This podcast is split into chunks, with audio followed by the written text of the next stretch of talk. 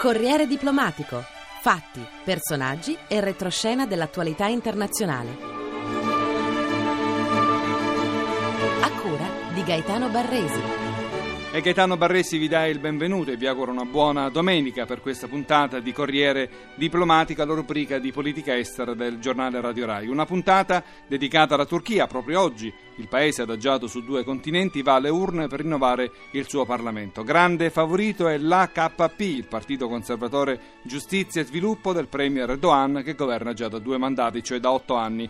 Tutti i sondaggi gli attribuiscono tra il 40 e il 50%, troppo poco nonostante si tratti di un risultato attorno alla maggioranza assoluta per varare quella riforma della Costituzione senza accordi o compromessi parlamentari, per vararla insomma da soli. Ma di questo parleremo fra poco, seconda forza in Parlamenti socialdemocratici del CHP, il Partito Repubblicano del Popolo, che dovrebbero crescere dal 20,8% di quattro anni fa al 25-30%. Questo dunque il quadro d'insieme della consultazione sullo sfondo, la trattativa per entrare in Europa, il ruolo della diplomazia turca in Libia, ma anche nell'accordo fra Fatah e Hamas nei territori palestinesi, i rapporti con Israele e l'economia che tira a ritmi cinesi. Il nostro ospite è l'ambasciatore Carlo Marsili, che è stato il nostro rappresentante diplomatico ad Ankara per sei anni fino all'anno scorso. Benvenuto ambasciatore, buongiorno. Buongiorno. Allora, chi meglio di lei per tracciare un ritratto della Turchia oggi? Che paese è la Turchia? Beh, la Turchia è un paese in grandissimo sviluppo, lo è dal punto di vista economico perché praticamente da 6 o 7 anni sta crescendo del 6-7% l'anno e ha chiuso addirittura il 2010 con una crescita intorno al 9%, che la pone dopo la Cina e l'India come la terza economia in grande sviluppo nel mondo. Poi anche dal punto di vista politico perché naturalmente è una democrazia laica eh, sia pure in un paese a religione prevalentemente musulmana, ormai consolidata e quindi in qualche modo eh, rappresenta o può rappresentare un punto di riferimento per eh, i movimenti dei paesi arabi che abbiamo conosciuto in queste settimane. Lei ha scritto un libro, La Turchia bussa alla porta, ma quando si aprirà questa porta? O, se le piace di più, quando si stancheranno i turchi di bussare a questa porta, che poi è la porta dell'Europa, l'Europa di Bruxelles?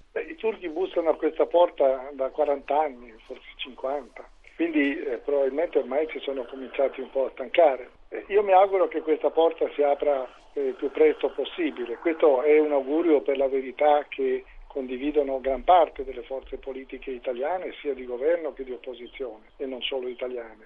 Noi è molto importante che la Turchia entri nell'Unione Europea e ci entri presto perché si sposterebbe tra le altre cose il baricentro dell'Unione verso il Mediterraneo e quindi al centro dei nostri interessi entrando in un grande paese mediterraneo come la Turchia. Ma poi la Turchia può portare anche dei vantaggi da un punto di vista eh, economico per le ragioni che abbiamo detto prima, da un punto di vista di militare perché è il secondo esercito della Nato ed anche da un punto di vista politico perché ha un dialogo, un dialogo molto stretto con i paesi del Medio Oriente e dell'Africa del Nord, ciò che l'Unione Europea fino a questo momento non ha.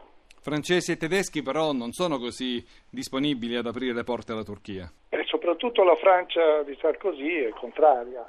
I tedeschi dipende da chi è al governo, generalmente i democristiani sono più sospettosi, i socialdemocratici, i liberali e i verdi sono più aperti. Sia la Francia che la Germania in questo momento rappresentano il baricentro dell'Unione Europea, beh, con l'ingresso della Turchia, cioè di un paese che ha 75 milioni di abitanti, con un'economia in così forte sviluppo, indubbiamente la Turchia rappresenterebbe un elemento che sposterebbe il baricentro dell'Unione Europea più verso il Mediterraneo e quindi in qualche modo potrebbe danneggiare l'interesse franco-tedesco a guidare l'asse europeo.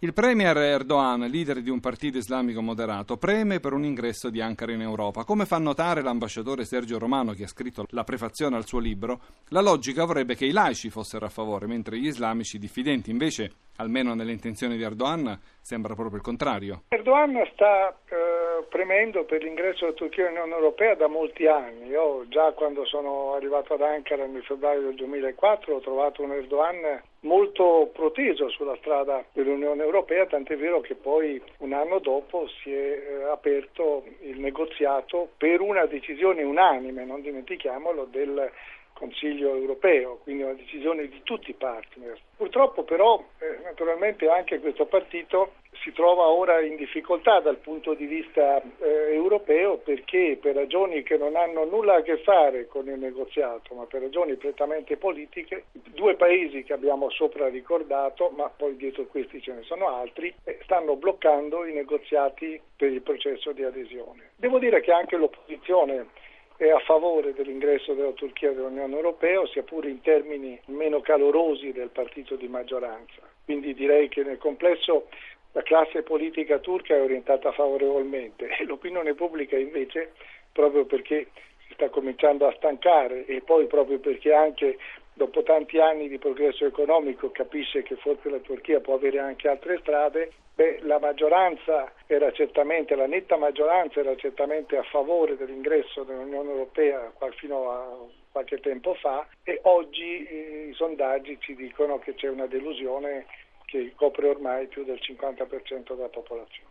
L'HP vuole un plebiscito per riformare la Costituzione in senso liberale e democratico, che pur essendo stata già riscritta in più punti, conserva comunque l'impianto di quella scritta dai militari golpisti nel 1980, il putsch più cruento dei quattro colpi di Stato militari a partire dal 67. Sì, io tra l'altro mi trovavo in Turchia in quel periodo come giovane diplomatico, proprio nel 1980, quando ci fu il colpo di Stato militare.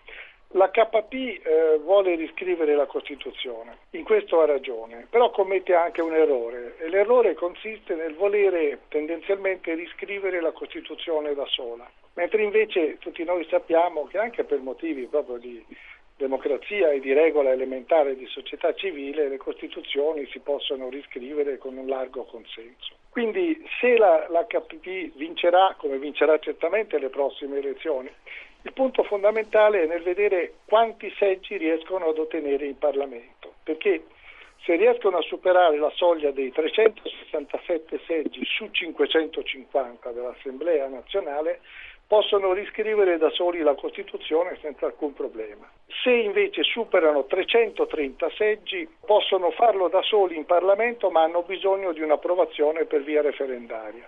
Se non arrivano a 330 seggi, quindi pur conquistando la maggioranza assoluta, beh, in quel caso devono scendere a compromessi, devono riscrivere con le forze di opposizione. Io credo che proprio per una ragione di democrazia in senso lato sarebbe bene che la vittoria dell'HP, che certamente ci sarà alle prossime elezioni, ecco, non superasse la soglia in termini parlamentari di 330 seggi.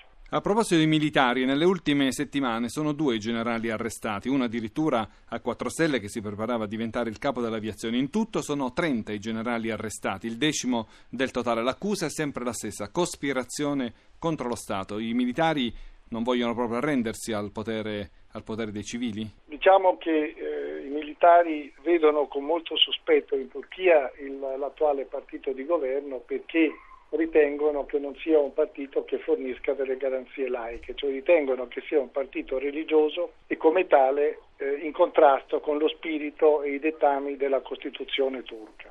Devo dire che questa opinione è condivisa anche da una fetta abbastanza consistente della società civile turca, a cominciare da, quelle, da, quella che fa capo al Partito Socialdemocratico di opposizione. Mentre invece il partito di governo sostiene di avere sì radici religiose perché ce l'ha, però di essere un partito conservatore, un po' alla stregua dei partiti di origine cattolica che ci sono in Europa, solo che questi sono, sono islamici. Naturalmente si tratterà di vedere quali saranno gli sviluppi in questo senso. Il paese, come dicevamo prima, fa parte della Nato, è fondamentale per la sua posizione geografica. La Turchia, Ankara, ha mostrato i muscoli diplomaticamente parlando sia nei confronti di Israele, paese con cui pure intratteneva una rarità tra i paesi islamici cordiali relazioni, sia nei confronti dell'intervento della coalizione internazionale, della Nato stessa, in, in Libia. Qual è adesso la posizione della Turchia? Ecco, la sua forza, la sua capacità di, di, di, di, imporsi sulla scena internazionale aumenta sempre di più. Ma il suo avversario però in quella zona dovrebbe essere l'Iran, no?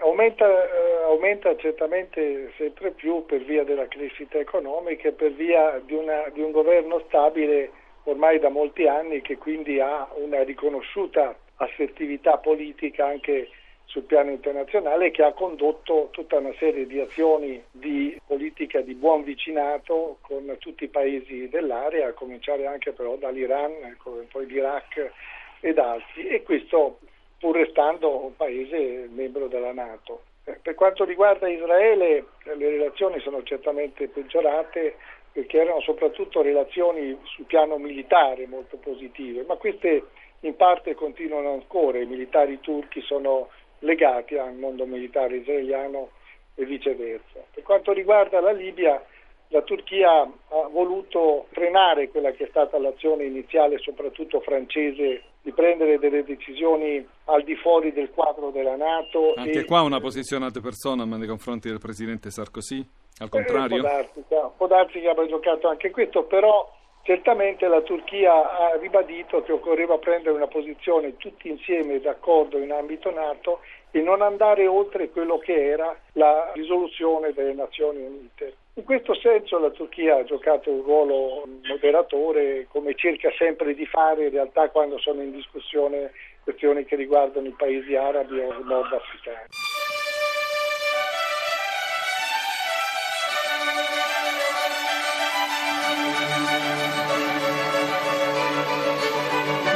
Bene, tutto per questa puntata di Corriere Diplomatico, grazie per averci seguito, l'appuntamento è a domenica prossima. Un cordiale saluto da Gaetano Barresi.